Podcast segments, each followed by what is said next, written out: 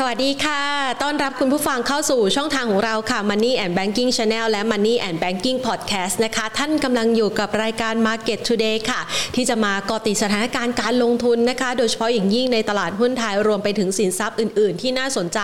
ในการลงทุนนะคะ มาอัปเดตกันก่อนเลยแล้วกันนะคะ สถานการณ์ณ ปัจจุบันสำหรับตลาดหุ้นไทย เริ่มต้นสัปดาห์นี้นะคะ จันทร์ที่ 23 สิงหาคม 2564 ดูสดใสมาก ๆ เลยละค่ะ หลังจากที่ในช่วงเช้ามีการรายงานยอดตัวเลขผู้ติดเชื้อโควิด -19 รายใหม่ ลดลงสู่ระดับ 17,000 รายนะคะ ซึ่งก็ส่งผลทำให้เริ่มมีมุมมองเชิงบวกเกี่ยวกับสถานการณ์โควิด -19 ภายในประเทศ ว่าน่าจะเริ่มคลี่คลายได้ ส่งผลทำให้มีแรงซื้อเข้ามาอย่างหนาแน่นในหลายกลุ่มอุตสาหกรรมละค่ะ โดยเฉพาะอย่างยิ่งในกลุ่ม reopening play นะคะ แต่ทางด้านของนักวิเคราะห์หลาย ๆ ท่านก็ยังประเมินสถานการณ์ระบุบอกว่ายังไม่ค่อยน่าไว้วางใจสักเท่าไหร่ณปัจจุบันนี้นะคะถ้าหากว่าเราไปตรวจสอบทั่วโลกจะเห็นได้ว่าตัวเลขผู้ติดเชื้อทั่วโลกนะปัจจุบันในวันนี้เนี่ยนะคะ 212.58 ล้านคน แล้วก็มีการรายงานสถานการณ์ต่างๆ ที่น่าสนใจมากมายเลยทีเดียวละค่ะ ไม่ว่าจะเป็น ฮ่องกงเองนะคะที่ตอนนี้เตรียมเปิดรับแรงงานต่างชาติโดยเฉพาะยิ่งฟิลิปปินส์เข้ามาทำงานแล้วนะคะ หลังจากที่สถานการณ์โควิด -19 คลี่คลาย หรือแม้กระทั่งวันนี้จีนมีการรายงานนะคะจำนวนตัวเลขผู้ติดเชื้อเป็นศูนย์สามารถจัดการเรื่องของโควิด -19 ได้ภายในเดือนเดียว ส่วนทางด้านของสหรัฐอเมริกากับอังกฤษตอนนี้นะคะ หลังจากที่เขาแก้ไขปัญหาเรื่องของสถานการณ์โควิด -19 ณปัจจุบันนี้เนี่ยมีการประชุม G7 นะคะเพื่อที่จะหารือกันเกี่ยวกับประเด็นเรื่องของอัฟกานิสถานนะคะ ซึ่งก็เป็นประเด็นที่หลาย ๆ คนอาจจับตากันแต่ไม่ได้เกี่ยวโยง หรือว่าเชื่อมเข้ามาในทิศทางของการลงทุนสักเท่าไหร่นะคะ ส่วนทางด้านของ ภาพรวมการลงทุนในเช้าวันนี้นะคะ จะเห็นได้ว่าการลงทุนนั้นเป็นภาพการลงทุนที่สดใสนะคะ โดยที่บวกขึ้นมาเรียกว่าบวกแรงมาก เปิดแก็บขึ้นมาเลยนะคะ แล้วก็พุ่งทะยานขึ้นมา ในระดับที่น่าสนใจนะคะในการลงทุนนะคะ คือไม่ได้หมายความว่าจะต้องเข้าในจังหวะนี้ไปไล่ราคานะคะ แต่ว่าภาพของความเคลื่อนไหวเนี่ยมันดูเร้าใจมากๆ เพราะว่าตลาดหุ้นไทยขึ้นไปทดสอบระดับสูงสุดในช่วงเช้า 1,574.65จุดบวกขึ้นไป 21.47 จุดนะคะ และจุดต่ำสุดของวันก็คืออย่างที่บอกอะเปิดแก็บขึ้นมาเลยนะคะ บวกขึ้นมา 12.75 จุดนะคะ ไปเปิดที่ระดับ 1,565.93 จุด และมูลค่าการซื้อขายก็หนาตาขึ้นมาด้วย สะท้อนให้เห็นถึงความเชื่อมั่นของนักลงทุนนะคะ ปรับเพิ่มขึ้นมาครึ่งวันอยู่ที่ 63,071 ล้านบาทแล้วค่ะ ซึ่ง ถ้าเราไปตรวจสอบดูนะคะ จะเห็นได้ว่าบรรยากาศการซื้อขายนะคะ ใน 5 อันดับแรก กินมาเนี่ยก็เป็นหุ้นในกลุ่มธนาคารตั้งแต่ 3 อันดับแรกแล้วนะคะ ไม่ว่าจะเป็นกสิกรไทย ธนาคารกรุงเทพธนาคารไทยพาณิชย์ บวกได้ตั้งแต่ระดับ 5 ไปจนถึง 7%เลยทีเดียวค่ะ แล้วก็ยังมีหุ้นตัวอื่นนะคะ ที่ปรับตัวค่อนข้างคึกคัก หลังจากช่วงที่ผ่านมาลงไปนอนกองนิ่งๆเนี่ยนะคะ แล้วก็รอเสด็จน้ำวันนี้เริ่มมีแรงซื้อกลับนะคะ อย่างที่บอกไปแล้วค่ะว่าภาพรวมของการลงทุนในวันนี้เนี่ยเราจะไว้วางใจว่าตลาดหุ้นไทย จะปรับตัวเป็นขาขึ้นแล้วหรือยังนะคะ เดี๋ยวเราจะมาประเมินสถานการณ์ผ่านมุมมองของพี่ต้นพี่ต้นพเดิมพบนะคะ ซึ่งเป็นนักลงทุนในสไตล์ momentum investor จะมาดูซิว่าจับจังหวะการลงทุนก่อนหน้านี้เชื่อว่าหลาย ๆ คนเนี่ยเป็นนักลงทุนสไตล์โมเมนตัมนะคะ หมายความว่าไง ไม่ได้ลงทุนซื้อถือยาวเป็น value investor นะคะคือได้ราคาเหมาะๆซื้อในราคาต่ำๆและถือ run trend ยาวๆ แต่ถ้าเป็น momentum investor มันก็จะมีจังหวะของการเคลื่อนไหวเป็น loop นะคะเป็นวัฏจักรคือหุ้นตัวไหนที่น่าสนใจราคาลงไปต่ำๆก็ซื้อแล้วก็รอให้มันขึ้นมาแล้วก็ขายนะคะ ดังนั้นเดี๋ยววันนี้เราจะมาเจาะลึกในสไตล์นี้การเชื่อว่าหลายๆท่าน เล่นหุ้นทำกำไรเป็นรอบในลักษณะของ momentum investor อย่างแน่นอนนะคะ เดี๋ยวเราจะมาเปิดเผยมุมมองนี้จากทางด้านของพี่ต้นเพเดิมพบกันนะคะ แต่ก่อนอื่นขอสนับสนุนขอขอบพระคุณนะคะ ผู้สนับสนุนใจดีของเราค่ะกรมทรู พร้อมอยู่เคียงบ่าเคียงไหลคนไทยและประเทศไทยร่วมฝ่าวิกฤตโควิด -19 ครั้งใหม่ไปด้วยกันนะคะอะระหว่างนี้ อย่างที่แพนรายงานไปนะคะว่าบรรยากาศการซื้อขายเนี่ยคึกคักสดใสมากๆ ปิดตลาดภาคเที่ยงก็บวกมา 18 จุดกว่าแล้วนะคะ เดี๋ยวเราจะมาประเมินสถานการณ์ในมุมมองของพี่ต้นกันบ้างนนะคะว่า แนวโน้มของการลงทุนนั้นจะมีมุมมองภาพณปัจจุบันเนี่ยน่าสนใจอย่างไรกันบ้างนะคะ เดี๋ยวต่อสายก่อนนะคะ คุณพเดิมพบสงเคราะห์กรรมการผู้จัดการจากบริษัทหลักทรัพย์ยวนต้าประเทศไทยค่ะ อ่าระหว่างรอสายนะคะ สวัสดีค่ะ พี่ต้นคะฮัลโหลสวัสดีครับ ค่ะ วันนี้นี่ตลาดหุ้นไทยสดใสมาก ๆ เลยนะคะสำหรับบ้านเรานะคะครับผมค่ะ พี่ต้นคะ ถ้าเรามองจากภาพบรรยากาศของการลงทุนที่สดใสมาก ๆ ท่ามกลางตัวเลขผู้ติดเชื้อที่ปรับตัวลดลงแบบนี้ เราไว้วางใจกับสถานการณ์โควิด -19 ภายในประเทศได้แล้วหรือยังคะครับผมคิดว่าส่วนหนึ่งน่าจะเป็นเรื่องภายในประเทศ เป็นหลักนะครับในในช่วงนี้นะครับ ก็คงเป็นเรื่องของโควิด -19 ที่มีจำนวนผู้ติดเชื้อที่ลดลงนะครับ ก็คือหลักก็คือว่าเหลือเพียงแค่ต่ำกว่าสองหมื่นลายต่อวันนะครับเมื่อวันนี้ก็เหลือแค่หมื่นเก้าพันนะครับ แล้วก็เมื่อวานนี้หมื่นเก้าตอนนี้ก็เหลือหมื่นเจ็ดกว่านะครับ ก็เป็นสถานการณ์ที่เป็นที่เซนเทเมนที่ค่อนข้างจะดีนะครับ ถ้าเทียบกับการประมาณการก่อนหน้านะครับ ของ กระทรวงสาธารณสุขนะครับ ที่คิดว่าน่าจะถึงจุดสูงสุดถ้าดูค่าเฉลี่ยมาสักสามหมื่นห้าพันต่อรายนะครับ หรือว่าถ้าดูเคดีสุดก็คือสองหมื่นห้านะครับ ก็เราไปจ่ายที่สองหมื่นสามสองหมื่นสี่ก็เริ่มมีทิศทางที่ปรับลดลงนะครับ แต่สถานการณ์ที่ดีกว่าก็คงเป็นเรื่องของจำนวนผู้ฉีดวัคซีนนะครับ ถ้าดูเซนเ t เมนต์ของทั่วโลกนะครับ ก็คือคนที่เคยฉีดเกินกว่า 70%ของประชากรขึ้นไป นะครับจะสังเกตว่าค่อนข้างจะมีทางของหุ้นที่ปรับตัวขึ้นมาก่อนหน้านี้นะครับ แต่ตอนนี้ก็เริ่มทรงตัวนะครับโดยเฉพาะในส่วนของตัวยุโรปแล้วก็อเมริกานะครับ แต่ถ้าดูในอาเซียนนะครับส่วนใหญ่เนี่ย จะมีทางที่การฉีดอย่างไทยก็มาได้ยี่ห้ายี่หกเปอร์เซ็นต์นะครับอินโดก็ไม่ถึงไม่ถึงอ่าสิบกว่าเปอร์เซ็นต์นะฮะฟิลิปปินส์ก็เกณฑ์คือสิบกว่าเปอร์เซ็นต์ทั้งนั้นเลยนะครับจะบอกว่าเป็นคนที่ฉีดน้อยๆนะครับ ก่อนหน้าที่ราคาหุ้นลงมาเนี่ย ก็จะเป็นไปได้ที่ เห็นได้ว่าการฉีดที่อาจจะเพิ่มขึ้นต่อไปในอนาคตนะครับรวมไปถึงที่การที่ไฟเซอร์นะครับทาง FDA ของอเมริกานะครับ ก็มีการอนุมัตินะครับ เป็นทางการเรียบร้อยแล้วอย่างเต็มรูปแบบนะครับก่อนหน้านี่เป็นอินเ e อร์ซี่นะครับ เป็นเร่งเร่งเร่งเป็นการอัตราเป็นการเร่งนะครับ ในการฉีดวัคซีนนะครับ แต่ตอนนี้คือว่าก็ออกมาทางการอย่างนี้นั่นหมายความว่าที่อาจจะเห็นจำนวนผู้ฉีดของทางอเมริกานั้นเพิ่มขึ้นนะหรือแม้แต่ในประเทศไทยนะครับ ที่จะมีการนำเข้า จากทางภาคเอกชนที่เพิ่มขึ้นต่อไปในอนาคตนะครับสังเกตการฉีดตอนนี้คือประมาณสักสี่แสนคนสี่แสนโดสต่อวันนะครับนั่นก็หมายความว่าถ้าเราสักร้อยวันในอนาคตข้างหน้าเนี่ย เราเห็นตัวเลขของผู้ผู้ฉีดวัคซีนโดสแรกเนี่ยเกินห้าสิบเปอร์เซ็นก็เป็นไปได้สูงขึ้นนะเพราะเซนติเมนต์แบบนี้ก็ถือว่าเป็นเซนเมนต์ที่จากเดิมคือแย่มาเป็นใช้คำว่าพอใช้แล้วกันนะครับนั่นคือภาพที่ผมมองว่านั่นเป็นเรื่องของระยะสั้นนะแต่ถ้ามองกัน ระยะยาวนะครับ ก็คงเป็นเรื่องของเศรษฐกิจไทยนะครับ ที่ถ้าดูนักวิเคราะห์ทางเศรษฐศาสตร์ ก็จะบอกว่าเศรษฐกิจไทยจะกลับไปสู่ภาวะแบบเดิมในก่อนเกิดโควิดเนี่ย น่าจะใช้ช่วงของปี 2566นะครับเป็นที่2564 นะครับก็โดยเฉพาะในตัวของแบงก์ชาติก็เช่นเดียวกันนะครับมองว่าโอกาสที่จะกลับไปเป็นในส่วนของเศรษฐกิจไทยที่เท่าเทียมนะครับนี่คือตัวเลขเรียว GDP นะครับจากแบงก์ชาติเลย ก็คือประมาณสัก 2.7 กว่า ล้านล้านบาทเนี่ยนะครับ แต่ตอนนี้นะครับมันอยู่ที่ประมาณ 2.6นะ2.5 ปลายๆโดยประมาณนะครับ ซึ่งก็มองว่าเซนติเมนต์ของแบงก์ชาติที่มีการประมาณการเนี่ยก็จะมีทิศทางที่เพิ่มขึ้นเพิ่มขึ้นเรื่อยๆ คือมองทางลบนะครับนักเศรษฐศาสตร์ก็จะบอกว่าอุ้ยกว่าจะกลับไปเหมือนตอนปีก่อนเกิดโควิดเนี่ยต้องใช้เวลาอีกปีกว่านะครับ แต่ถ้ามองในเชิงของการลงทุนก็คือว่ามันไม่เห็นจุดต่ำสุดในเดือนกรกฎาคมไปเรียบร้อยแล้วนะครับ ซึ่งเนี้ยคุณคุณจะชอบคือจากที่แย่ มาเป็นพอใช้นะครับ แล้วก็เริ่มเห็นมีการประมาณการของบทวิเคราะห์บางค่ายนะครับ โดยเฉพาะถ้าผมดูในตัว tradingeconomy.com นะครับเว็บไซต์เว็บไซต์หนึ่งเนี่ยปรากฏว่าได้มีการประมาณการตัวเลข GDP ไทยไตรมาสที่สามนะครับ เทียบกับไตรมาสที่สองกลับเพิ่มขึ้นด้วยซ้ำไปนะฮะคือทุกคนเขารู้สึกก็คือว่าบอกว่าจะลดลงแต่ว่ากลับเพิ่มขึ้นด้วยซ้ำไปอยู่ที่หนึ่งจุดสามเปอร์เซ็นต์นะครับนั้นตัวเลขอนาคตก็มองว่ามันน่าจะออกมาเป็น demand ที่ดีนะครับหลังจากที่ผู้ติดเชื้อเราลดลงนะครับ แล้วก็ ถ้าดูองค์ประกอบของ GDP ไทยเนี่ยนะครับโดยเฉพาะภาคการบริการนะครับ ก่อนหน้านี้เนี่ยอยู่ข้างล่างเลยนะโดยเฉพาะเรื่องของอ่าอ่า hotel และ resort นะครับ ที่ถ้าดู index ของแบงก์ชาติเนี่ยนะครับถ้าศูนย์เนี่ยตอนนี้ index ของแบงก์ชาติอยู่ที่หนึ่งเองหนึ่งหรือสองนะมันถ้าแบบเพิ่มเพียงนิดนิดเดียวนะครับนั้น GDP growth ถ้าเกี่ยวข้องกับ hotel และรีสอร์ทเนี่ยจะโตมากนะครับ แต่ถ้าเทียบกับการค้าเรื่องของไฟแนนซ์เนี่ยอาจจะไม่โตเพราะว่ามันมันทรงทรงตัวแล้วนะครับหรือการขนส่ง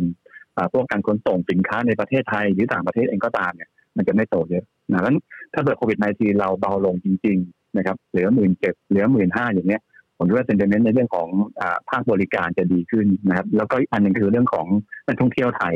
นะครับ ถ้าดูนักท่องเที่ยวที่มาแต่ต่างประเทศมาเที่ยวในประเทศไทยนะครับ คือถ้าดูไตรมาสสองไตรมาสสามปีที่แล้ว ไม่น่าเชื่อคือศูนย์เลยนะฮะนะครับศูนย์ศูนย์คนที่มาเที่ยวนะครับ แต่ว่าตอนนี้หลังจากที่ เกิดอะไรภูเก็ต sandbox นะครับหนึ่งไตรมาสเนี่ยเพิ่มขึ้นร้อยสองหมื่นสองหมื่นรายต่อต่อต่อต่อไตรมาสนะครับ ซึ่งคำถามคือว่าถ้าไปฟังนักวิเคราะห์ทางเศรษฐศาสตร์ก็บอกว่าโอ้โหเมื่อก่อนสามสิบสี่สิบล้านที่เข้ามาในประเทศไทยล้านคนฮะตอนนี้หลักสองหมื่นผมก็บอกว่าเช่นเดียวกันก็คือว่า มันตลาดหุ้นแต่ไม่รู้เป็นไรคือว่าอันที่มันแย่แล้วเริ่มพอใช้เนี่ยทิศทางจะเป็นบวกมากขึ้นนะแต่เก็บแต่อีกเรื่องนะจะกลับมาคือกลับมาแล้วเท่ากับตอนก่อนเกิดก่อนเกิดโควิดเนี่ยคงต้องใช้เวลาอีกสองปี นะอันนี้คือคำพูดที่นักเศรษฐศาสตร์จะพูดกันแต่นั้นแบบนี้จะสังเกตว่ามันส่งผลต่อในเรื่องของค่าเงินบาทนะครับ เพราะว่าค่าเงินบาทตอนนี้ก็ทิศทางก็คือเริ่มกลับมาแข็งค่านะครับเคยสูงสุดไปอ่อนค่าถึง 33.5 นะครับ 33.3 เหตุผลนั้นหนึ่งก็คือเรื่องของดุลบัญชีเดินสะพัดนะครับถ้าท่านผู้ชมแล้วก็แฟนดูนะเพราะว่าณวันนี้นะครับ ดุลบัญชีเดินสะพัดเราถ้าดูจากประมาณการของ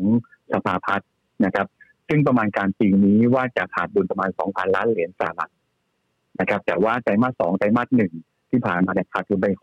6,700 ล้านเหรียญสหรัฐนั่นก็หมายความว่าทางสภาพัฒน์มองว่าครึ่งปีหลังเนี่ยน่าจะเกินดุลบัญชีเดิมสภาพัฒน์ประมาณสักสี่ล้านสี่ล้านสี่จุดเจ็ดล้านสี่เจ็ดพันล้านเหรียญสหรัฐนะนั่นก็หมายความว่ามันมีโอกาสที่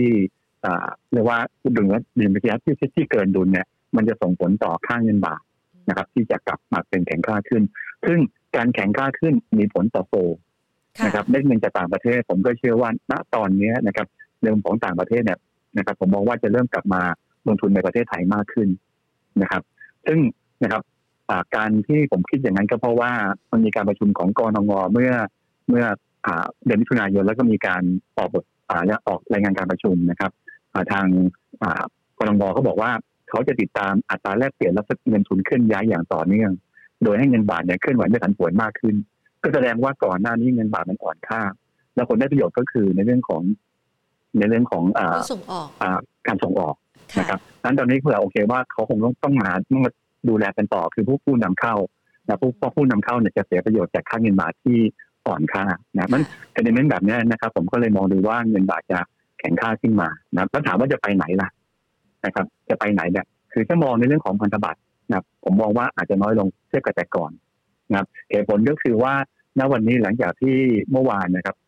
มีการประชุมสภาแล้วปรากฏว่าเรื่องของผังงบประมาณรายจ่ายประจำปี 65 นะครับ ก็ผ่านสภาเรียบร้อยแล้วนะครับ ซึ่งก็คาดว่าจะมีการออกพันธบัตรประมาณ 1 ล้านล้านบาทนะครับคำถามคือว่าให้มันมันเยอะไปไหมมันอันตรายไหมผมมองไม่อันตรายนะครับ เพราะว่าถ้าดูนี่ฐานะคงค้างต่อ GDP ปัจจุบันของไทยก็มาสัก ไม่ถึง50เปอร์เซ็นต์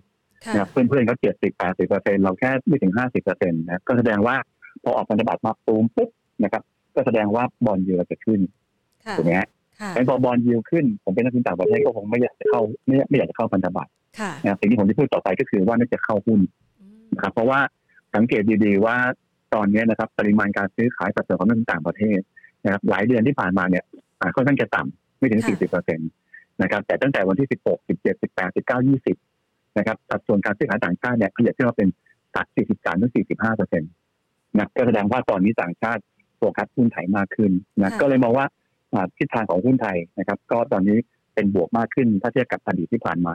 นะครับ ก็คิดว่าเซนติเมนต์ก็ยังทิศทางยังค่อนข้างดีครับ ค่ะ ถ้าเรามองจากประเด็นเหล่านี้เนี่ยนะคะ ส่วนหนึ่งแล้วถ้ามองจากต่างชาติ หรือว่าเงินทุนไหลเข้า มันก็ต้องเกี่ยวกับประเด็นของ QE ด้วย ซึ่งน่าจะมีการเผยปริมาณ หรือว่าการลดนะคะสัญญาณ การลด QE ในช่วงปลายสัปดาห์นี้ที่จะมีการประชุมที่แจ็คสันโฮเราให้ประเด็นน้ำหนักความสำคัญนี้กับทิศทางของนักลงทุนต่างชาติ ที่จะมีผลกระทบกลับเข้ามาในตลาดหุ้นไทยไหมคะพี่ต้น ครับผมคือถ้ามองในช่วงของสามสี่เดือนที่ผ่านมานะครับ ผมจะให้น้ำหนักมากนะครับ เพราะว่ามันจะมีผลต่อสภาพคล่องก็คือเงินดอลลาร์สหรัฐนะครับ ที่จะแข็งค่าขึ้นไปนะครับจะสังเกตว่าก็คือเงินดอลลาร์เนี่ยก่อนหน้านี้อ่อนแล้วเพิ่งจะตีกลับขึ้นมาแข็งค่านะครับ แต่ว่าประเทศไทยเงินบาทเราชิงชิงชิงอ่อนค่าก่อนนะครับชิงอ่อนค่าก่อนนั่นก็หมายความว่าถ้าเขามีการพูดถึงในเรื่องของการลดขนาด QE ซึ่งเป็นไปได้นะครับ ซึ่งตอนนี้นะครับถ้าดูบทวิเคราะห์ของโกลมันแซกนะครับ ก็จะบอกว่าจะมีการส่งสัญญาณในช่วงของเดือนสิงหาสิงหาก็คือแจ็คสันโฮนี่แหละนะโดยเฉพาะวันที่27นะก็คือวันศุกร์นี้นะครับ ที่คุณโจลมโพเวลจะมีการแถลงนะครับ ประจำปีนะครับ ซึ่งคาดว่านะครับผมเรียกว่าคาดว่าน่าจะมีการส่งสัญญาณนะครับ แล้วก็อาจจะมีการอ่าเรียกว่าอนนาจริงๆเนี่ยนะครับของกรมแสกคาดว่าก็คือช่วงของวันที่ 14-15 ธันวาคม นะครับแล้วก็ใช้จริงรถคิวสีก็คือต้นปีนะครับในไตรมาสที่หนึ่งนะครับ แต่วันนี้ดูบทวิเคราะห์ของโมลิลินบอกว่าไม่ใช่ละน่าจะเร็วขึ้นนะครับ น่าจะเร็วขึ้นก็คือว่าอาจจะพูดตรงนี้เลย แล้วก็ลดตอนเดือนพฤศจิกาตุลาพฤศจิกาธันวาคมเลยนะครับ ประมาณหมื่นห้าพันล้านเหรียญสหรัฐต่อต่อเดือนนะนะครับก็ก็คือถ้าคูณแล้วก็คือประมาณก็คืออ่าก็คือแสนสองพอดีนะครับ ซึ่งแทนถามว่ามีผลต่อหุ้นไทยไหมนะครับ ผมมองว่าณวันนี้นะครับ มันจะมีผลต่อ นะครับ ต่อคือดอลลาร์อินเด็กซ์นะแต่ว่าดอลลาร์อินเด็กซ์เนี่ยมันเป็นภาพของเทียบกับหกสกุลหลักของโลกนะครับ มันอาจจะไม่ได้เกี่ยวกับค่าเงินบาทของไทยเลยนะครับอาจจะอาจจะเกี่ยวข้องกับเงินปอนเงินยูโรเงินเยนเงินแคนาดาเงินฟังฝรั่งเศสเงินสวิตนะครับมากกว่าถามว่าทำไมผมเชื่ออย่างนั้นนะครับ เพราะจุดหนึ่งก็คือณตอนเนี้ย ผมคิดว่าส่งสัญญาณมาจนเมื่อยแล้ว คำว่าเมื่อยคือหมายความว่านั่นคุณรู้แล้วชินและเริ่มชินเออผมว่าเราพูดกันมาเรื่องนี้มา ผมว่าอย่างน้อยก็คือเดิมเนี่ยจะพูดเรื่องของดอกเบี้ยดอกเบี้ยชัดเจนแล้วว่าจะขึ้นในช่วงของเดือนปีหน้านะครับหรืออาจจะเป็นปี 2023นะซึ่งดอกเบี้ยขึ้น สังเกตว่าบอลยูก็ยังไม่ได้ปรับตัวขึ้นนะครับมันคืออนาคตข้างหน้านะครับเพราะว่าทุกคนบอกว่าพอดีจังหวะพอดีเศรษฐกิจอเมริกามองว่ามันเติบโตน้อยลงพอดี นะครับโกลมันแสกก็มีการปรับประมาณการตัวเลข GDP ของอเมริกาลงเช่นเดียวกันในไตรมาสที่สามนะก็เลยบอกว่าที่เราไม่เกี่ยวข้องไหนคือว่าณจุดนี้คือสัญญาเนี่ยมันส่งมาผมว่ารอบนี้นะครับ ทางคุณโจลมโพเวลกับทีมงานเนี่ยผมมองว่าเขาก็ยังเก่ง เก่งหมายความว่าส่งสัญญาณส่งสัญญาณทำให้ตลาดเงินเนี่ย มันไม่หวั่นไหวนะแล้วก็อีกประเด็นหนึ่งอาจจะไม่มีผลต่อต่อทางการเงินของอเมริกาด้วยซ้ำไป เพราะจุดหนึ่งก็คือ ตอนนี้ทางอเมริกาหรือเฟดเนี่ย FOMC เนี่ยผมคิดว่ามีการป้องกันอีกระดับหนึ่ง คือในภาคของตัวภาคเอกชนนะครับภาคเอกชนเนี่ยผมคิดว่าเตรียมตัวมาเรียบร้อยแล้ว ดูได้อย่างไรก็คือผมรู้จักในเรื่องของการทำรีเวิร์ดดีโปนะครับคือสถาบันการเงินของอเมริกาเนี่ยค่อนข้างเก่งนะก็คือว่าเอาเงินดอลลาร์ของเขาเนี่ยนะครับไปฝากไว้ที่ธนาคารสหรัฐธนาคารกลางสหรัฐนะครับ ที่เราเรียกว่ารีเวิร์ดดีโปนะครับก่อนหน้านี้หลายปีตั้งแต่ที่ผ่านมาเนี่ยการทำรีเวิร์ดดีโปเนี่ย มันจะจบกันช่วงของประจำไตรมาสแล้วเหลือศูนย์เลยปรากฏว่าตั้งแต่ช่วงของต้นปีที่ผ่านมาเนี่ยธนาสถาบันการเงินเนี่ยเอาเงินไปฝากที่ธนาคารกลางสหรัฐเนี่ย เฉลี่ยต่อวันนะฮะประมาณสักสี่ห้าแสนก่อนหน้านี้ แต่ตอนนี้คือหนึ่งล้านล้านเหรียญสหรัฐต่อวันนะฮะก็คือว่าไอ้ตอนเนี้ยผมคิดว่าคือสภาพคล่องมันเริ่มหดหายไปนะครับ แต่ว่าสถาบันการเงินเนี่ยก็เตรียมตัวเองเรียบร้อยแล้วก็คือเอาเงินไปฝากเอาเงินไปฝากในอนาคตถ้ามีรถ QE จริงเขาก็ถอนออกมาได้ นี่คือการทำ reverse repo แต่รวมไปถึงทางธนาคารกลางสหรัฐ FOMC เนี่ย ก็มีการทำก็เรียกว่าอ่าอันนี้คือเป็นการแถลงตั้งแต่วันที่ 28กรกฎาคมที่ผ่านมานะครับที่เรียกว่าตัว SRF นะครับ ก็คือการทำ Standing Repo Factory นะครับเอ่อ Factory นะครับ ก็คือการที่ทำรีโปเตรียมพร้อมเลย โอเคว่าคนที่เป็นนักทุนต่างเป็นสถาบันการเงินในประเทศเนี่ย คุณมาเลยอนาคตคุณช็อตเงินนะ คุณมาทำ SIF ได้ครับหรือตัวนักทุนต่างประเทศนะครับ มาทำ FIX FIMA Repo นะครับ ก็คืออันต่างประเทศเนี่ยเขาตั้งมาสองกองนี้เลย ก็คือว่าพร้อมแล้วถ้าผมลด QE เมื่อไหร่ คุณร้อนเงินคุณมาเลยนะครับต่างประเทศใช้ SIF นะครับ ต่างประเทศใช้ SINA นั่นแสดงว่าคำตอบที่ผมตอบสุดท้ายคือว่าน้ารอบนี้ผมมองว่าการลดขนาด QE จะตกใจบ้างนิดหน่อย นะครับคำว่าตกใจก็คือว่าผมมองว่าอาจจะเป็นหุ้นอเมริกา หรือว่าเป็นเรื่องของตัวสินค้าโภคภัณฑ์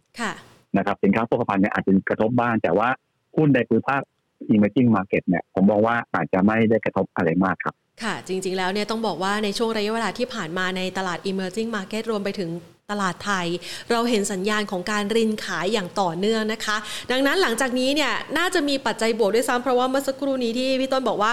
ปลายปีน่าจะมีโอกาสที่เขาจะกลับเข้ามาซื้อสุทธิในตลาดหุ้นไทยใช่ไหมคะครับผมก็คือว่าณณตอนนี้นะครับไม่อยากให้ดูว่า net buy net sell นะครับ คือเวลาที่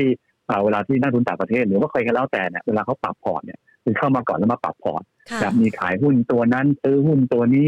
นะครับ แล้วก็โอเคในอนาคตจะมีการเพิ่ม port ถามว่าทำไมผมคิดอย่างนั้นนะครับ เพราะว่าถ้าดูประมาณการของ IMF นะครับในเรื่องของตัวเลขเศรษฐกิจไทยเนี่ย ปีนี้นะครับไม่น่าเชื่อเขาบอกว่าโต 2.1เปอร์เซ็นต์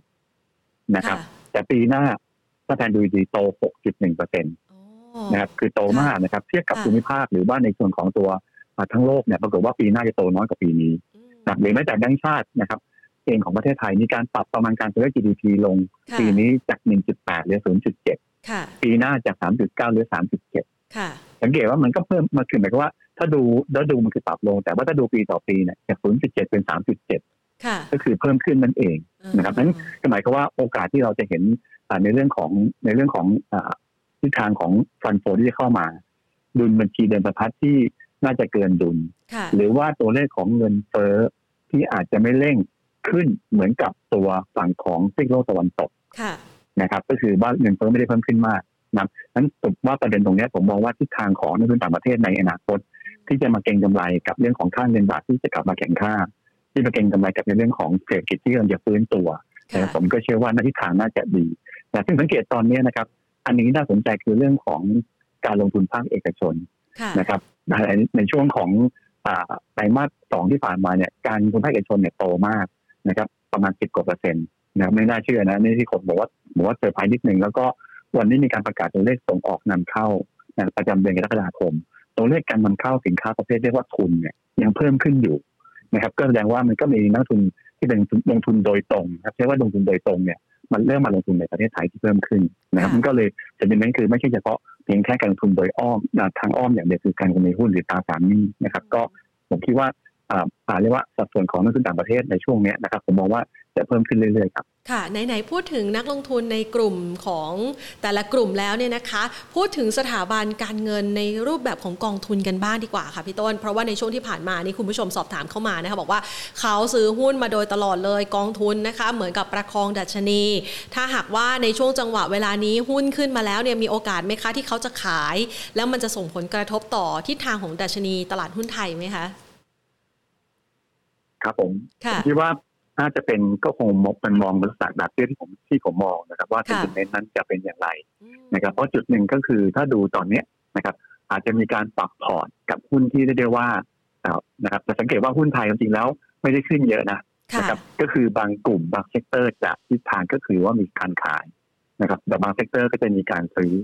ซึ่งไอ้สองกลุ่มเนี้ยมันตรงกันข้ามเนี่ยก็คือคนที่ได้ประโยชน์จากโควิด ตอนนี้โดนเทสโควิดนะก่อนหน้านี้คนที่เสียประโยชน์จากโควิดต อนนี้แรงซื้อกลับเข้ามานะมันก็คือการเปลี่ยนอย่างนี้นะคำถามคือว่าจะมีการขายจากกองทุนในประเทศไหมนะครับ ผมมองว่ามันก็เป็นอีกนั่นแหละ คือว่าเป็นบอลที่แตกต่างกัน ผมคิดว่ารายย่อยจะเป็นคนขายมากกว่านะครับเพราะจุดหนึ่งก็คือรายย่อยที่ผ่านมาเนี่ยเป็นผู้ซื้อสุทธิมาตลอดถูกไหมฮะคนที่ขายก็คือกองทุนในประเทศ หรือไปนักทุนต่างประเทศนะครับ ก็แสดงว่ามีโอกาสที่เราจะเห็นนักทุนรายย่อยเนี่ยเทคโปรฟิต นะครับด้านทุนต่างประเทศเนี่ยจะเป็นคนซื้อหรือกองทุนในประเทศเนี่ยจะเป็นผู้ซื้อมากกว่านะผมก็เลยมองว่าโอกาสที่จะสถาบันในประเทศจะมีการขายเนี่ยมีนะครับเหมือนกันแต่ตอนนี้ที่ตนุ่นต่างประเทศเนี่ยที่ผมให้ดูเนี่ยไม่ได้ซื้อนะจะเป็นการทั้งซื้อทั้งขาย วันศุกร์ที่ผ่านมาขายอยู่ที่ตั้งสองพันกว่าล้านบาทนะครับแต่ไม่ได้ผมไม่ได้บอกว่าเขาออกก็คือว่าจะมีการปรับ port มากกว่านะครับก็คือว่าตัวไหนที่กำไรมากนะครับโดยเฉพาะที่ได้ประโยชน์จากโควิด -19 ผมมองว่านั่นหนักกลุ่มนั้นจะโดน take profit ครับ ค่ะ ถ้ามองในลักษณะแบบนี้แล้วเนี่ยนะคะ เราในฐานะที่พี่ต้นเองเนี่ยนะคะ มีกลยุทธ์การลงทุนในสไตล์ momentum investor เราจะสามารถใช้ประโยชน์จากปัจจัยต่างๆ ที่เปรียบเทียบแล้วเนี่ยดูแล้วอนาคตดูดีขึ้นเลยทีเดียวนะคะ แล้วจะวางแผนกลยุทธ์การลงทุนที่เหมาะสมกับจังหวะที่ตลาดหุ้นไทยขึ้นมาที่ระดับ 1,571 จุดนี้ยังไงดีคะครับผมผมก็มองว่าหนึ่งก็คือ ถ้าท่านเป็นนักลงทุนที่เป็นนักลงทุนที่ซื้อกระจาย port ก็คือซื้อกองทุนอาจจะเป็นเซ็ตห้าสิบเซ็ตร้อยหรือว่าหุ้นตัวของตัว index fund หรืออะไรก็แล้วแต่เนี่ยผมมองว่าอยากจะให้ถือต่อนะครับคือมันจะมีหลายกลุ่มประกอบกันแต่ผมอยากจะให้ถือต่อนะครับแต่ว่าถ้าเป็นนักลงทุนที่บอกว่าจะโฟกัสไปเลยเนี่ยนะครับคือทั้งกองทุนหรือว่าเป็น sector ที่น่าสนใจเนี่ยผมยังมองหุ้นในกลุ่มธนาคารพาณิชย์นะครับถึงแม้ว่าวันนี้จะขึ้นมามากสุดนะครับค่อนข้างเยอะนะครับประมาณห้าหกเปอร์เซ็นต์เนี่ยถือว่า ขึ้นมากสุดในในในประมาณห้าเปอร์เซ็นต์นะครับหรือกลุ่มไฟแนนซ์นะครับที่ปรับขึ้นมาประมาณสักสามจุดห้าแปดเปอร์เซ็นต์แต่ผมผมกลับชอบกลุ่มธนาคารพาณิชย์มากกว่านะก็แสดงว่าในวันนี้ถามว่าทำไมถึงชอบกลุ่มธนาคารพาณิชย์เหตุผลที่หนึ่งหนึ่งก็คือผมก็ยังเชื่อว่าทิศทางของตัวเศรษฐกิจไทยนะครับ น่าจะมีการฟื้นตัวได้ดีนะครับ ไม่ได้บอกว่าจะกลับไปที่ตอนก่อนเกิดโควิดเลยนะที่พี่วิเคราะห์ไปว่า ก็จะมามาเท่ากับตอนที่ NL GDP ตัวเลข NL GDP 2.7กว่าล้านล้านบาทเนี่ย มันจะมันจะมันจะเกิดขึ้นก็คือช่วงของต้นปี 25 2566นี่คือประมาณการของแบงก์ชาตินะ ก็แสดงว่าเซนเมนต์แบบนี้ก็คือกลุ่มธนาคารตอนนี้จะปรับตัวขึ้นได้เรื่อยๆนะครับ ในระยะยาวนะครับปรับตัวขึ้นได้เรื่อยๆคือเรื่องของสินเชื่อที่อาจจะโตขึ้นต่อไปในอนาคตนี่คือประเด็นที่หนึ่งประเด็นที่สองที่เมื่อกี้พยายามวิเคราะห์ว่าภาพของ ผลตอบแทนพันธบัตรรัฐบาลของไทยเนี่ยน่าจะต่ำสุดไปแล้วไปแล้วนะครับ จากในเรื่องของตัวของการที่รัฐบาลอาจจะมีการออกพันธบัตรที่เพิ่มขึ้นนะครับหรือเซ็นติเมนต์ในต่างประเทศนะครับ ที่อาจจะมีการลดขนาด QE ขึ้นดอกเบี้ยนะครับ ก็จะทำให้เซ็นติเมนต์ของพันธบัตรของไทย จะมีทางที่อยู่ปรับตัวขึ้นตามต่อไปในอนาคตในเดือนที่สองส่วนเดือนที่สามนะครับ เป็นเรื่องของ ราคาหุ้นนะครับ ต่อมูลค่าตามบัญชีนะครับ ปัจจุบันเนี่ยเทอยู่ที่ลบหนึ่ง SD ลบตีลบหนึ่งจุดห้า SD ก็คือถูกมากนะครับ บางตัวเนี่ยที่บางตัวเกือบทุกตัวต่ำกว่าบุ๊กแวลูหมดเลยนะครับ อย่าง BBL ไม่คือวันวันศุกร์นะ0.43เท่า KBank 0.57เท่า SCB 0.80เท่า ก็คือต่ำกว่าบุ๊กนะครับ ก็แสดงว่าในมุมของพื้นฐานผมคิดว่าแบงค์น่าสนใจ มุมของการเก็งกำไรก็คือเรื่องของการจ่ายเงินปันผลครึ่งปีนะครับปีแล้วก็ไม่จ่ายครึ่งปีไม่ได้นะครับนั้นปีนี้จะจ่ายได้นะครับ ก็เลยมองว่ากลุ่มธนาคารพาณิชย์ขนาดใหญ่ แต่ที่จากว่าวันนี้กระโดดขึ้นมาเยอะนะครับ คนที่มีอยู่ ผมแนะนำว่าไม่น่าขายนะครับ แต่คนที่ไม่มีนะครับรอซื้อนะครับ ก็อย่างเช่น K-Bank ก็รอซื้อที่ประมาณร้อยสิบลงมานะครับตัวของ SCB นะครับ ก็ รอซื้อประมาณแถวหนึ่งร้อยลงมานะครับ PBL ก็ประมาณสักหนึ่งร้อยบาทนะครับจะดูน่าสนใจนี่คือกลุ่มที่หนึ่งกลุ่มที่สองนะครับ ที่แนะนำก็คือในกลุ่มของตัวนิคมอุตสาหกรรมถามว่าทำไมชอบนิคมอุตสาหกรรม คงเป็นเรื่องของการที่ตัวเลขของการลงทุนภาคเอกชนนะครับไตรมาสสองโตมากที่บอกเมื่อกี้บอกไปนะครับ แล้วก็การนำเข้าสินค้าทุนในเดือนกรกฎาคม ก็ยังทิศทางที่ปรับตัวขึ้นได้ดีนะครับ แล้วก็ตอนนี้มีอาจารย์ประเทศคือ ฟอกคอนนะครับของทางไต้หวัน สนใจจะลงทุน EV แพนในประเทศอเมริกา และก็ประเทศไทยในปีหน้านะครับก็แสดงว่าในภาพของกลุ่มนิคมอุตสาหกรรมจะเป็นตัวหุ้นที่น่าสนใจในในลองเทอมนะครับแนะนำหุ้นของสมัตตะนะครับในเรื่องของการเก็งกำไรจะมีสองกลุ่มนะครับ กลุ่มที่หนึ่งก็คือกลุ่มที่เกี่ยวข้องกับ reopening pay นะครับก็คือกลุ่มที่เคยประโยชน์จากเรื่องของของการปิดห้าง การล็อกดาวน์อะไรพวกนี้นะครับ ทั้งค้าปี ทั้งห้างสรรพสินค้าโรงภาพยนตร์สายการบินนะครับ หรือว่าตัวท่าอากาศยานเนี่ยเสียประโยชน์หมดเลยนะครับ โรงแรมพวกนี้นะตอนนี้พวกนี้ผมคิดว่าจะเริ่มกลับมาดีขึ้นนะครับหลังจากที่ตัวโควิดในทีนั้นเบาลง แต่ว่ากลุ่มพวกนี้เวลาขึ้นขึ้นเยอะ เวลาที่ลงก็ลงเยอะนั่นก็คือถ้าคุณชอบเสี่ยงหน่อยก็กลุ่มนี้นะครับเพราะมองประเด็นในเรื่องของเรื่องของการเปิดคลายล็อกดาวน์ในอนาคตนะครับ แต่ถ้าเราโอเคว่าเนื่องจากว่ากลุ่มอื่นๆเนี่ยไอ้ กลุ่มของห้างหรือว่ากลุ่มโรงแรมอะไรพวกนี้สายการบินเนี่ยผลประกอบการไตรมาสที่สามคิดว่ายังขาดทุนอยู่นะครับมันถ้าเกิดจะหาหุ้นที่บอกว่าเสี่ยงเหมือนกันแต่ว่ากำไรยังพอได้นะครับ ก็มีหุ้นของ OR หรือ CPO นะครับเซเว่นนะครับอันนี้ก็อาจจะอาจจะพอละขึ้นก็ขึ้นช้าหน่อยลงก็ลงช้าหน่อยนะแต่ว่าก็ได้ประโยชน์จาก reopening pay เหมือนกัน ส่วนในตัวห้างนะครับ CTN CRC หรือโรงแรมเป็นเทลมิน นะครับหรือว่าสายการบิน AAV AOT พวกนี้แต่ผมคิดว่าเป็นหลักการเทรดดิ้งหรือว่าเก็งกำไรนะครับอันนี้คือภาพของ reopening pay และกลุ่มสุดท้ายเลย ก็คือกลุ่มรับเหมาก่อสร้างนะครับผมก็เชื่อว่าหลังจากที่จบประเด็นในเรื่องของอะไรวะอ่าเรื่องของอ่าเรื่องมารายจ่ายประจำปีนะครับ แล้วก็ตอนนี้จะมีเข็นในเรื่องของอ่าสายสีส้มตะวันตกแล้วก็สายสีม่วงใต้นะครับที่ตกส่วนต่อขยายนะครับ ก็คิดว่ากลุ่มระบบก่อสร้างจะดูน่าสนใจ ครับเราได้นำหุ้นของตัว CK หรือชอสัญชาตินะครับนั่นก็อีกก็คือว่าหุ้นที่เรามองว่าอ่าภาพของโมเมนตัมที่เริ่มกลับมาดีขึ้นก็ยังถูกอยู่นะครับ ก็คือแบงก์กับนิคมอุตสาหกรรมนะครับส่วน reopening pay ก็สองกลุ่มเมื่อกี้นะครับถ้าเกิดกรณีที่โควิด -19 มันมันมันมันมันอ่าแล้วมันเบาลงดีขึ้นเรื่อยๆในกลุ่มที่สองจะดีกว่านะครับ แต่ว่า เวลาขึ้นก็ขึ้นมากกว่าลงก็ลงมากกว่าจากนั้นกับการถ้าคุณไม่ชอบความเสี่ยงหรือความเสี่ยงน้อย แบงก์กับนิคมอุตสาหกรรมจะค่อนข้างดีกว่าครับค่ะพอพูดถึงแบงค์นะคะเมื่อสักครู่นี้พี่ต้นอาจจะพูดถึงแบงค์ใหญ่ ๆ ไปนะคะ ไม่ว่าจะเป็น BBL SCB หรือว่ากสิกรไทย คุณผู้ชมเลยสอบถามเข้ามาบอกว่าแล้ว KTB ล่ะคะ มองยังไงบ้างค่ะ มีทุนอยู่ 15 บาท 84 สตางค์ครับผมก็ได้หมดนะครับ คือหน้าช่วงแรกนะครับ จะสังเกตว่า ตัวที่เป็น leader จะปรับตัวขึ้นมาได้ก่อน เพราะผมผมเชื่อว่า flow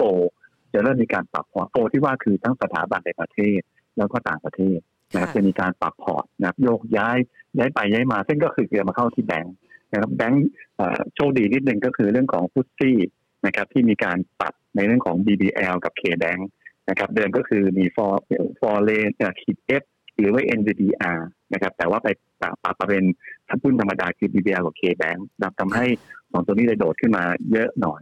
นะครับ แต่ว่าในภาพของตัว KTB เนี่ยก็เป็นตัวตามนะในอนาคตเพราะว่าการเทรดแต่ว่า KTB เนี่ยอาจจะมีมุมมองในเรื่องของเงินปันผลที่น้อยลง เพราะว่า KTD ปันผลปีละครั้ง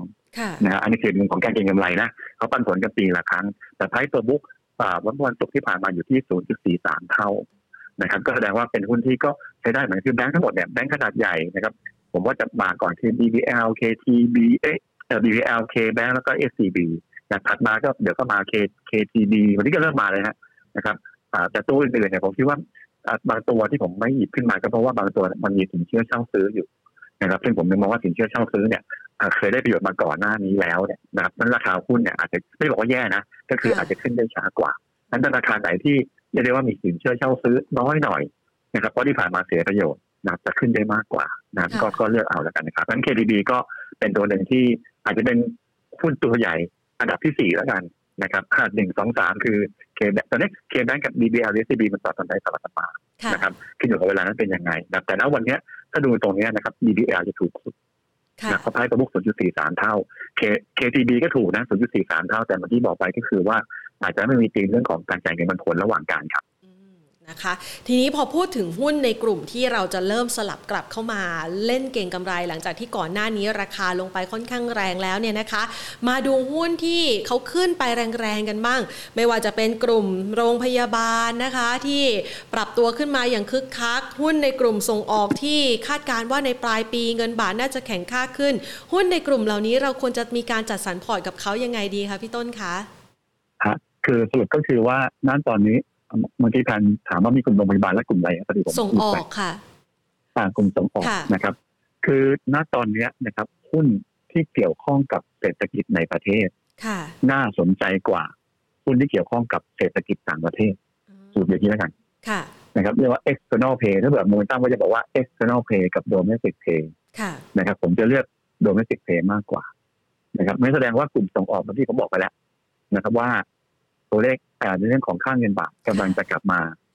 แข็งค่าขึ้นค่ะ อ่าแสดงว่าส่งออกจะดูน่าสนใจน้อยคืออันที่หนึ่งอันที่สองก็คือณตอนนี้คือเรื่องของดัชนีตัวเลข PMI ภาคการผลิตของโลกนะครับ นั่นคือ JP Morgan Global Manufacturing PMI นะครับ ก็เคยเรียกว่าอยู่ที่ประมาณ 56 กว่าตอนนี้ดรอปลงมาเหลือ 55 ต้นๆ เลยบอกว่าณตอนนี้คือเป็นอย่างนี้เนี่ยไม่บอกว่าแย่นะมันเริ่มจากทิศทางก็คือว่าเริ่มจากชะลอตัวลงมานะครับหรือแม้แต่เรื่องของเงินเฟ้อคาดหวังในอนาคตของอเมริกาห้าปี ปรากฏว่าตอนนี้ก็ซอฟลงมานะครับแต่ว่าที่มันพูดตรงนี้มันเกี่ยวข้องกับอะไร มันก็เกี่ยวข้องกับหุ้นสินค้าโภคภัณฑ์นะผมมองว่าสินค้าโภคภัณฑ์วันนี้หลายตัวลงมารับไหมผมว่ารับเพื่อเด้ง ถ้าเด้งก็หมายความว่าถ้ามีอยู่ ไม่ต้องรีบอาจจะเด้งอาจจะมีการเอาเกิดรีบาวนะแต่ถ้าซื้อเพิ่มผมไม่แนะนำ นะในกลุ่มคอมมานดี้ทั้งหมดทั้งแผงเลยนะสายพลังงานนะครับ สายในเรื่องของสินค้าเกษตร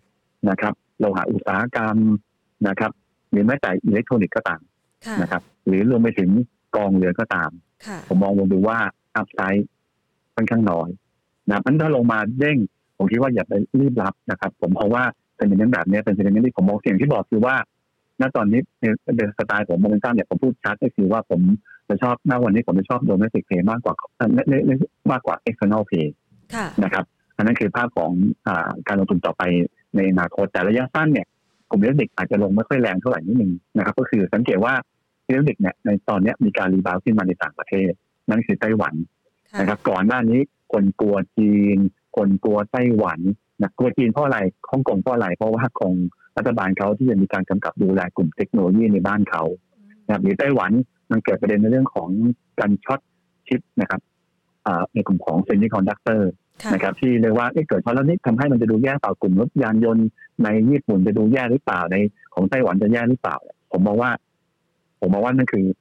ถึงแม้ว่าไม่มีข่าวประเด็นตรงนี้ ผมก็เชื่อว่ามันมันมัน peak ไปเรียบร้อยแล้วเพราะจุดหนึ่งคืออะไรที่มันดีไปแล้วเนี่ย ราคามันเหมาะสมไปเรียบร้อยแล้วนะผมมองดูว่า ความน่าสนใจจะน้อยลงไปนี่คือผมมองภาพระยะที่มันยาวสักสามเดือนสามเดือนสามประมาณสามเดือนขึ้นไป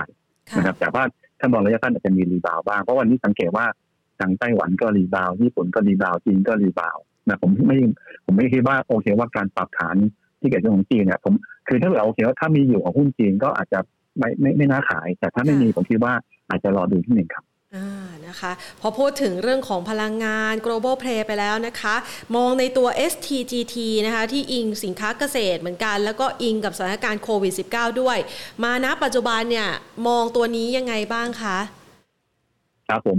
คืออตอนนี้นะครับเป็นหุ้นที่เหมาะกับการลงทุนระยะยาวนะครับยาวถึงแม้ว่าคุณดูแค่เงินปันผลอย่างเดียวนะครับปันผลรับไปโอเครับไปนะครับปีเดียวเพราะว่าผมเชื่อว่าตอนซื้อท่านซื้อเพราะว่าต้องการรับเงินปันผล นะครับเจ็ดแปดเปอร์เซ็นต์อะไรก็ว่าไป ตอนนั้นราคาสี่สิบกว่าบาทนะตอนนี้มันลงมาที่สามสิบกว่าบาทเฮ้ก็บอกว่าเฮ้ยไม่เอาแล้วจะเป็นเรื่องของการลงทุนแบบ capital gain นะครับเรามองอย่างนั้นนะก็คือว่าถ้าคุณยังยึดมั่นเนี่ยบอกว่าเฮ้ยคุณต้องการรับเงินปันผลเพราะผมก็เชื่อว่าในตัวถุงมือยางเนี่ยมันก็ยอดขายก็คงโตขึ้นแต่ว่าคงไม่โตขึ้นเหมือนกับอดีตที่ผ่านมาความหมายคือคือว่าเมื่อก่อนตอนปีหกสองหกหนึ่งเนี่ย มันขายยอดขายน้อยมากหกสามหกสี่โตมาก หกห้าผมคิดว่าก็ยังอาจจะอาจจะเท่ากับหกสี่ด้วยทั้งใบนะถ้าโควิดในทีเราเบาลงแล้วหกหกเนี่ยผมคิดว่าจะแทบไม่โตแล้วมันแสดงว่าเป็นหุ้นเหมือนกับว่าเป็นหุ้นที่เรียกว่ากลายมาเป็นหุ้นดีเฟนซีฟแบบต่อไปในอนาคตแล้วแต่นั่นแสดงว่าณจุดนี้คือ ถ้าคุณหวังเงินปันผล คุณสบายใจกับมันถ้าเจ็ดแปดเปอร์เซ็นคุณถือต่อนะครับ แต่ว่าโอเคว่าถ้าเกิดคุณไม่สบายใจเรื่องของอที่ผมบอกไปว่าประเด็นเกี่ยวกับคนที่เคยได้ประโยชน์จากโควิด -19 เนี่ยราคาหุ้นจะลง นะครับก็คือผมมองอย่างนั้นนะครับอันนี้ถ้าเกิดบอกว่าทนไม่ไหวแล้วเรื่องของ capital gain นะครับณตอนนี้ผมมองว่าจะ rebound ก่อนนิดนึงนะครับของ STGT นะอาจจะ rebound ไปที่สักสามสิบแปดบาทห้าสิบนะครับ ก็ถ้าทำใจได้ก็อาจจะ short against port ขายตรงนั้นนะครับ ตรงนั้นจะเป็นแนวต้านค่อนข้างใหญ่ครับค่ะ ทีนี้ไปดูบ้างนะคะ กลุ่มโรงไฟฟ้านะคะ คุณผู้ชมสอบถามเข้ามา ตัวบีกรีมมองยังไงบ้างคะ แล้วก็ขอภาพรวมทั้งกลุ่มโรงไฟฟ้าด้วยอะค่ะกลุ่มโรงไฟฟ้านะครับคือณวันนี้มันมี สองสองความสองแนวความคิดนะครับแนวความคิดที่หนึ่งก็คือว่ามองว่าบอลยูของไทยเนี่ย มันเริ่มจากไม่ไม่ยังลงอยู่ยังต่ำอยู่หนึ่งจุดห้าเปอร์เซ็นต์กว่าสิบปีนะครับที่คนก็คิดอย่างนี้ว่าตอนนี้ไม่ยังไม่ขึ้นเลยนะครับตอนนี้ก็ยังไม่ขึ้นเลย พักเงินดีกว่านะครับ แล้วก็มองว่าเศรษฐกิจไทยกลุ่มที่มองค่ายที่มองว่าเศรษฐกิจไทยตอนนี้นะครับทิศทางยังอ่าเรียกว่ายังยังไม่น่าจะฟื้นตัวนะครับ แต่เมื่อที่จะฟังผมดีๆก็คือว่าเป็นแนวคิดของผมเองนะครับ ว่า ณตอนนี้นะครับผมมองว่าเศรษฐกิจไทยเนี่ยนะครับ ยังใช้คำว่ายังไม่กลับไปที่เดิมยังไม่กลับไปที่เดิมนะครับ แต่ว่ามันเริ่มจะเป็นที่ดูดีๆขึ้นไปเรื่อยๆนั้นโอกาสเราจะเห็นบอลยูที่จะเริ่มขยับขึ้นต่อไปในอนาคตเนี่ยผมมองเป็นค่อนข้างสูง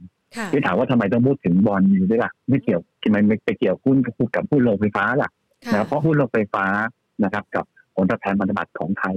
นะโดยเฉพาะสิบปีเนี่ย มันไปในทางที่ได้ด้วยว่าสอดคล้องกัน นะความหมายคือว่าถ้าบอลยูลงก็คือราคาพันธบัตรขึ้นหุ้นโรงไฟฟ้าจะขึ้นนะในทางกลับกันถ้าบอลยูขึ้นนะครับ ก็คือราคาพันธบัตรลงนี่ก็หมายความว่าโอกาสที่เห็นในเรื่องของราคาหุ้นโรงไฟฟ้าลงในอนาคตนะครับอันนี้คือมุมมองในระยะยาว ซึ่งตอนนี้ก็ต้องวิเคราะห์กันนะซึ่งถ้าท่านฟังแล้วรู้สึกว่าเหมือนกับคิดแล้วเหมือนที่ผมพูด ก็คือว่าคิดว่าเศรษฐกิจไทยเนี่ย ต่ำสุดไปแล้วนะครับ แล้วก็ในอนาคตถ้า เอฟเฟกมีการขึ้นดอกเบี้ยนะแล้วเฟดมีการลดขนาด QE นะครับ ก็เป็นไปได้ที่บอลยูไทยจะปรับขึ้น กลุ่มโรงไฟฟ้าจะเป็นกลุ่มที่น่าสนใจนะแต่เมื่อกี้ตั้งแต่ต้นมาท่านบอกว่าไม่ไม่เห็นไม่ตรงกับที่ผมพูดนะครับมีกินหรือว่าโรงไฟฟ้าน่าสนใจท่านก็เลือกเอาแล้วกันนะครับคือถ้าผมสรุปก็คือว่าณวันนี้ผมมองว่าหุ้นโรงไฟฟ้าเป็นหุ้นที่ได้ได้ว่ารับเพียงแค่เงินปันผลอย่างเดียวนะครับ ถ้าจะหวัง capital gain ผมมองว่าโอกาสค่อนข้างยากครับ นะคะขอไปดูที่กลุ่มปูนบ้างค่ะ คุณผู้ชมสอบถามเข้ามานะคะ ตัว TPI PL นะคะ ตัวนี้เนี่ยกำไรครึ่งปีแรกดูดีเลย แต่ทำไมราคาไม่ค่อยขึ้น เรามองภาพอุตสาหกรรมนี้แล้วก็ตัวนี้ยังไงบ้างคะก็ดูดีทุกตัวแหละครับ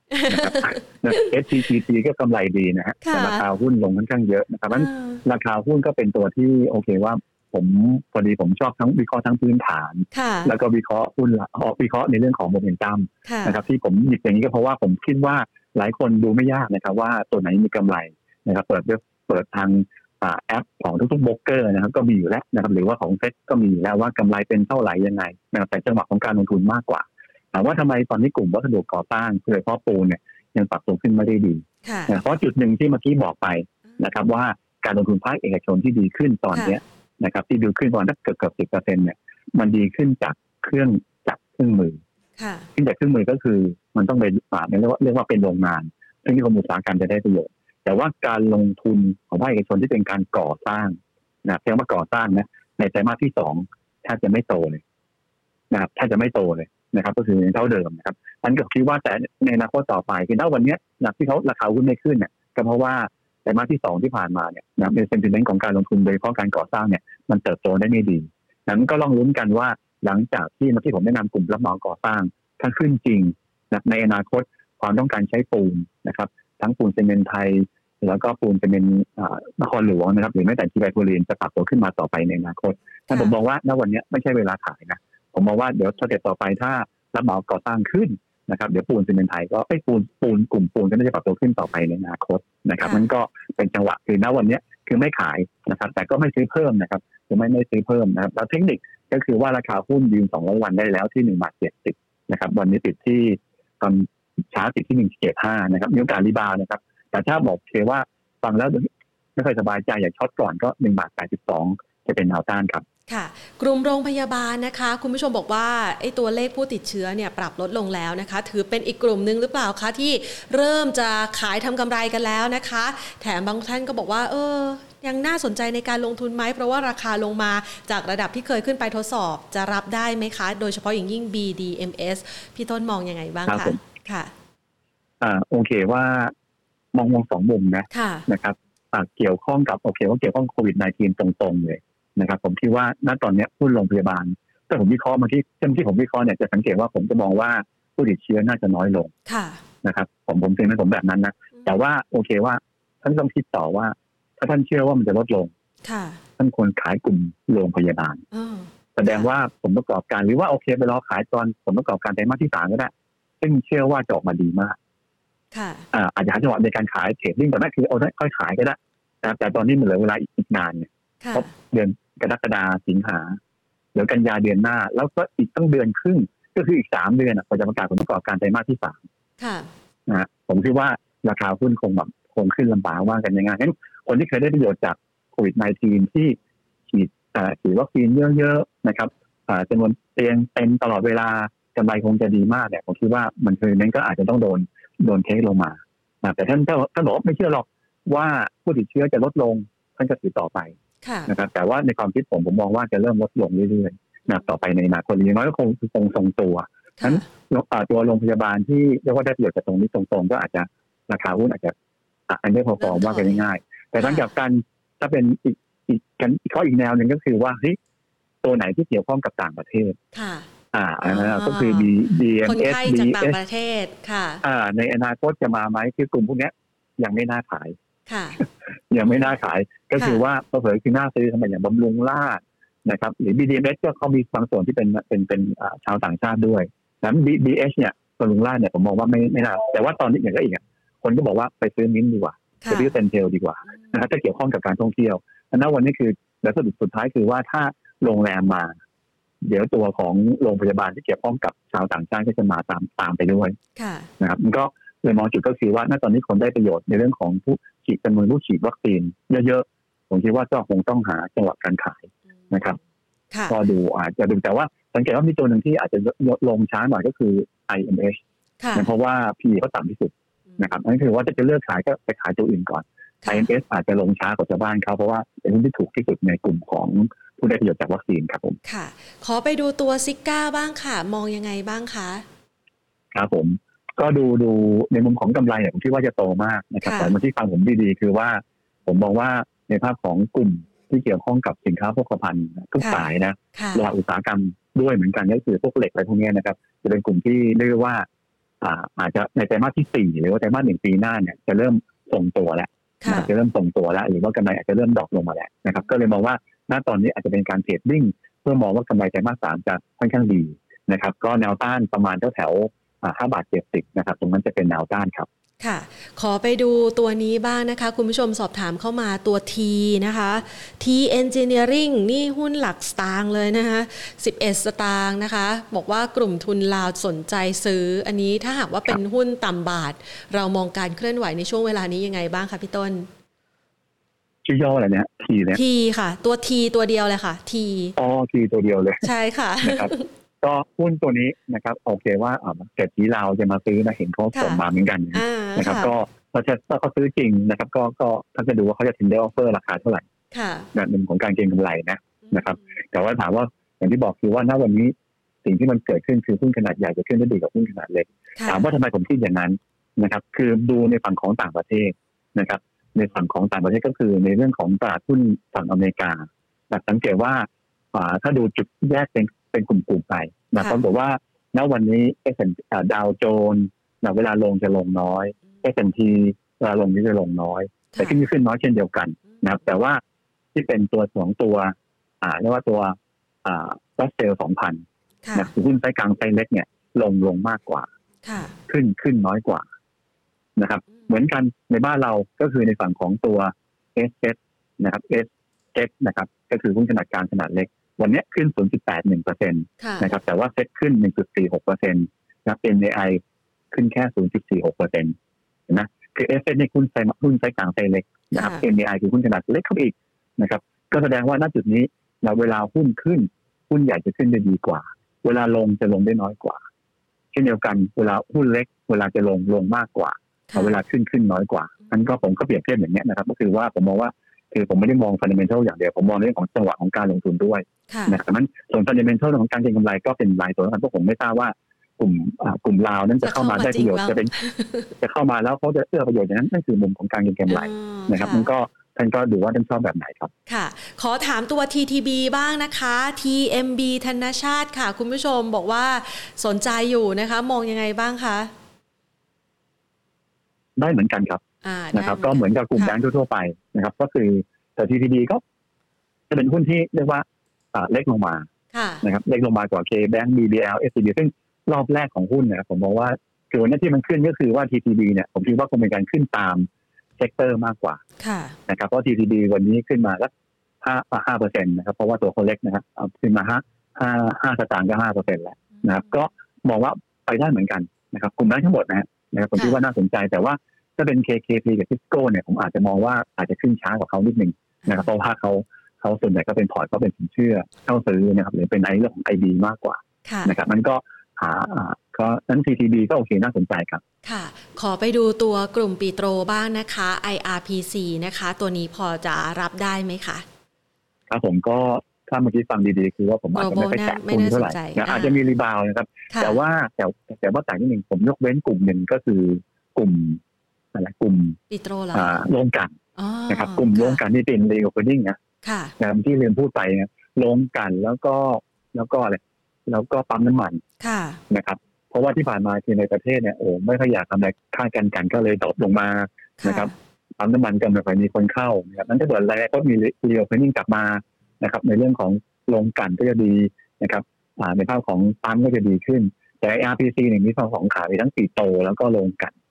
นะฮะ มีปิโตรแล้วก็โรงกลั่น มันอยู่ตรงกลางเนี่ยนะถ้าผมจะเลือกผมจะเลือก TOP Esso SR SPRC มากกว่าในของการเก็งกำไรกับรีโอเพนนิ่งเพย์นั้น ARPC ก็ได้ด้วยเหมือนกันนะโอเคว่าก็ใช้ได้นะครับ เทคนิคก็ไม่ได้ไม่ได้ขี้เลยอะไร ก็คือว่าราคาหุ้นก็ยืนเหนือกว่าเส้นค่าเฉลี่ยทุกเส้นได้แล้วนะครับ เล่นเป็น trade แล้วกันสามบาทเจ็ดสิบห้าสามบาทเจ็ดสิบห้าสามจุดเจ็ดหกเป็นแนวรับนะครับ แล้วก็ แถวๆคือเกือบสี่บาทเป็นแนวต้านครับ ค่ะ ตัวไทยรีราคารับประกันภัยต่อใช่ไหมคะ มองยังไงบ้างคะ ครับผม ก็หุ้นกลุ่มประกันนะครับ ผมคิดว่า ช่วงนี้เจ็บหนักจากโควิดไหมคะ ก็คงคล้ายๆกันด้วยนะครับ แต่จุดหนึ่งก็คือในอนาคตนะ ถ้ากลุ่มแบงค์ถ้ากลุ่มแบงค์มาจริงแล้วยาว กลุ่มประกันจะตามมาด้วยนะครับกลุ่มประกันเนี่ยจะตามมาก็ต่อเมื่อแต่เมื่อกี้บอกบอลอยู่ขึ้นชัดเจนแล้ว นะเป็นถ้าเกิดผลตอบแทนพันธบัตรของไทยสิบปีนะครับ ตอนนี้อยู่ที่หนึ่งจุดห้าห้าหกเปอร์เซ็นต์นะไปขึ้นเป็นหนึ่งจุดเจ็ดเปอร์เซ็นต์ไอ BLA ก็ดูน่าสนใจ แต่ณวันนี้เหมือนกับว่ามันรอจ่ออยู่มันดูดูเอ้มันรอขอรอจังหวะก่อนแล้วกันนะครับนั้นก็คือว่ามีอยู่เนี่ยนะครับ คือถ้าถ้าถ้ามีอยู่เนี่ยผมคิดว่าก็ถือนะครับ แต่ไม่มีผมคิดว่ารอจังหวะนิดหนึ่งครับ ค่ะ สุดท้ายนี้นะคะพี่ต้นขาวันนี้เนี่ยตลาดหุ้นไทยขึ้นมาอย่างร้อนแรงเลยนะคะ ตอนนี้บวกไป 22 จุดแล้วนะคะ ดังนั้นถ้าหากว่าเราจับจังหวะการเคลื่อนไหวของตลาดหุ้นไทยเรามองกรอบเอาไว้อยู่ สักประมาณเท่าไหร่คะกรอบการเคลื่อนไหวในช่วงเวลานี้แล้วก็จังหวะของการปรับพักฐานด้วยค่ะครับผมก็ตอนนี้ปิดที่หนึ่งห้าหนึ่งห้าเจ็ดห้านะครับแนวต้านสั้นๆนะครับจะอยู่ที่หนึ่งห้าแปดห้าถึงพันหกนะครับตรงนั้นจะเป็นแนวต้านสั้นๆนะครับ แล้วก็ถัดไปก็คือ จุดสูงสุดเดิมคือ1640นะผมคิดว่าโอกาสที่จะปรับตัวขึ้นเนี่ยเป็นไปได้ เพราะว่าตอนนี้ SET Index เนี่ยสามารถยิงเหนือทะลุเส้นค่าเฉลี่ยที่คนกลัวนักกลัวหนามานานและคือเส้น 75 วันที่ 1556นะขึ้นไปสองสามครั้งแล้วก็ไม่เคยผ่านนี่ผ่านขึ้นมาได้นี่คือมุมทางเทคนิคนะแต่แล้วก็มุมในเชิงของตัวของเศรษฐกิจที่เมื่อกี้บอกไปผมคิดว่าตัวไตรมาสที่สามเนี่ยน่าจะเซอร์ไพรส์ตลาดนะครับก็คือว่า GDP ไตรมาสต่อไตรมาสคือไตรมาสสามได้ไตรมาสสองเนี่ยจะมีการเติบโตได้ดี นะครับเติบโตได้ดีกันไหมว่าเติบโตขึ้นมาเล็กน้อยนะครับ ประมาณสักหนึ่งเปอร์เซ็นกว่านะครับเทียบกับไตรมาสที่สองเทียบกันหนึ่งก็ไม่ต่ำกว่าหนึ่งนะครับ ก็เลยคิดว่าเป็นในระดับนี้นะครับในภาคของหุ้นเนี่ยน่าจะเป็นเป็นที่ค่อนข้างดีนะครับโดยเฉพาะก่อนหน้านี้นะครับที่ผมเคยพูดมาสักสองเดือนแล้ว ผมมองว่าเดี๋ยวหนึ่งเดือนแล้วว่าผมมองว่าหุ้นไทยณตอนนี้จะแข็งแรงถ้าเทียบกับภูมิภาคนะครับเพราะว่าจุดหนึ่งก็คือเราแย่มาตลอดในเรื่องของการดุลบัญชีเดิมสะพัดน้ำโดยเศรษฐกิจไทยนะครับ แต่ว่า ตั้งแต่ตรงนี้ไปผมคิดว่าเศรษฐกิจไทยแล้วก็ตัวเลขดุลบัญชีสะพัดแล้วค่าเงินเราเนี่ยผมคิดว่ามันเหมาะสมไปเรียบร้อยแล้วนะครับไม่มีโอกาสที่หุ้นไทยจะปรับตัวขึ้นได้ดีครับ ค่ะ สุดท้ายของสุดท้ายจริงๆ ค่ะพี่ต้น คุณผู้ชมบอกว่ากลุ่มธนาคารพูดไปครบทุกตัวแล้วนะคะ อยากจะได้เบอีกสักตัว มันจะไปตามกับกลุ่มนี้ด้วยไหมคะ ไปไปตามไปก็ไปตามไปหมดแหละครับนะครับ แต่ว่าเบก็คือว่าเป็นหุ้นที่สภาพคล่องมันน้อยอะนะฮะนั่นก็คือว่าผมคิดว่าหลายคนพยายามพยายามจะโอเคว่า จะมองเป็นตัวตามมากกว่านะเอาพอตัวตัวนี้ขึ้นแล้วไม่อยากซื้อแล้วนะครับจะซื้อตัวที่ยังไม่ขึ้น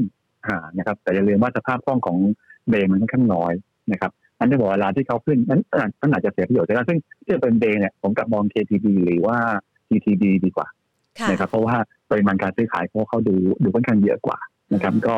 เลือกเอาว่าผมก็บอกว่าถ้าเบย์ผมว่าเป็นจะเป็นตัวสุดท้ายในการที่จะปรับตัวขึ้นที่ซ้ำไปครับ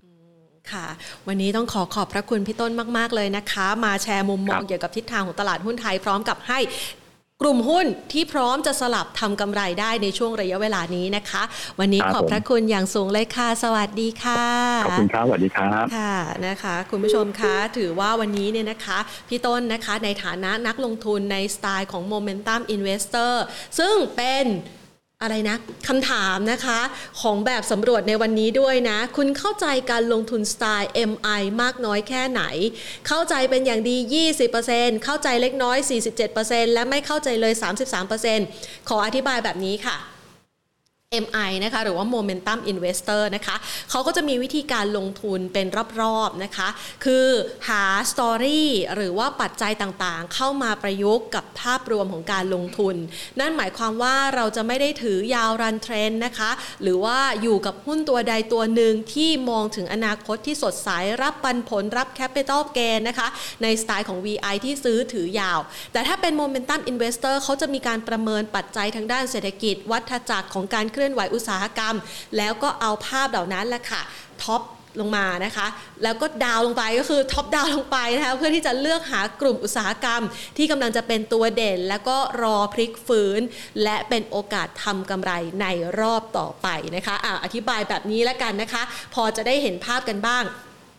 ดังนั้นวันนี้พี่ต้นนะคะซึ่งเป็นนักลงทุนในสไตล์ Momentum Investor ให้โอกาสกรอบการเคลื่อนไหวนะคะของรายกลุ่มอุตสาหกรรม ที่คุณผู้ชมสามารถสลับเข้ามา เพื่อจะถือลงทุนนะคะ มองตามปัจจัยต่างๆ ซึ่งพี่ต้นนะคะ ถ้าหากว่ามองแล้วอ่านเลยเนี่ยนะคะ มองดูดีมากนะหลังจากวันนี้นะคะ ครึ่งปีหลังที่เหลือนะคะ ตัวเลขเศรษฐกิจถึงแม้ว่าหลายหน่วยงานจะปรับลด แต่มันเป็นการปรับเพิ่มขึ้นเมื่อเทียบปีต่อปีนะคะ คือยังไงก็แล้วแต่ปีหน้า 2565 เศรษฐกิจไทยโตแน่ เพียงแต่ว่ามันอาจจะโตแบบไม่ได้ หวือหวาเหมือนที่เราคาดหวัง ในขณะเดียวกันเงินบาทที่อ่อนค่าช่วงเวลานี้ พี่ต้นมองว่ามีโอกาสแข็งค่าในช่วงปลายปีนะคะ ดังนั้นพอประเมินจากปัจจัยเหล่านี้รวมไปถึงอัตราผลตอบแทนพันธบัตรก็เลยเป็นจังหวะหนึ่งที่คุณผู้ชม จะต้องมีการปรับพอร์ตการลงทุนเลือกหาหุ้นที่ได้รับอานิสงส์จากปัจจัยต่างๆ ที่พี่ต้น guideline เอาไว้นะคะ ส่วนท่านใดบอกว่าเอาแล้ว guideline อะไรบ้าง ถ้าแผนสรุปหมดเนี่ยนะคะ เดี๋ยวมันจะ ยาวไปนะคะ อยากจะให้คุณผู้ชมนะคะ ไปลองฟังตั้งแต่ช่วงต้นเลยนะคะ ฟังสนุกมากๆ และได้ประโยชน์ในการลงทุน และได้ข้อมูลสำคัญในการตัดสินใจ ต่อไปคุณผู้ชมจะรู้ว่าเมื่อตัวเลขตัวนี้เคลื่อนไหว ท่านจะเลือกหุ้นตัวไหนเข้าลงทุนอ้าวบอกงี้ดีกว่านะคะ จะได้ไปเลือกลงทุนกันนะคะ แล้วก็จะได้วางแผนการลงทุนได้เหมาะเจาะกับสถานการณ์นะคะ หวังว่าคลิปนี้จะเป็นประโยชน์สำหรับการลงทุนของท่านในช่วงเวลาที่ตลาดหุ้นไทย ดูเหมือนว่ามีความหวังเกี่ยวกับทิศทางโควิด -19 ภายในประเทศแล้วนะคะ วันนี้หมดเวลาลงแล้วค่ะ ขอพระคุณสำหรับการติดตามและหลาย ๆ ท่านที่ส่งคำถามเข้ามาพูดคุยกันนะคะ แนะนำติดชมรายการนะคะ รวมไปถึงพูดคุยการส่งคำถามกันเข้ามานะคะ ฝากไว้เป็นประจำนะคะ ทุก ๆ วันมาพบกันในเวลาดี ๆ แบบนี้แหละค่ะ วันนี้ลากันไปก่อน สวัสดีค่ะ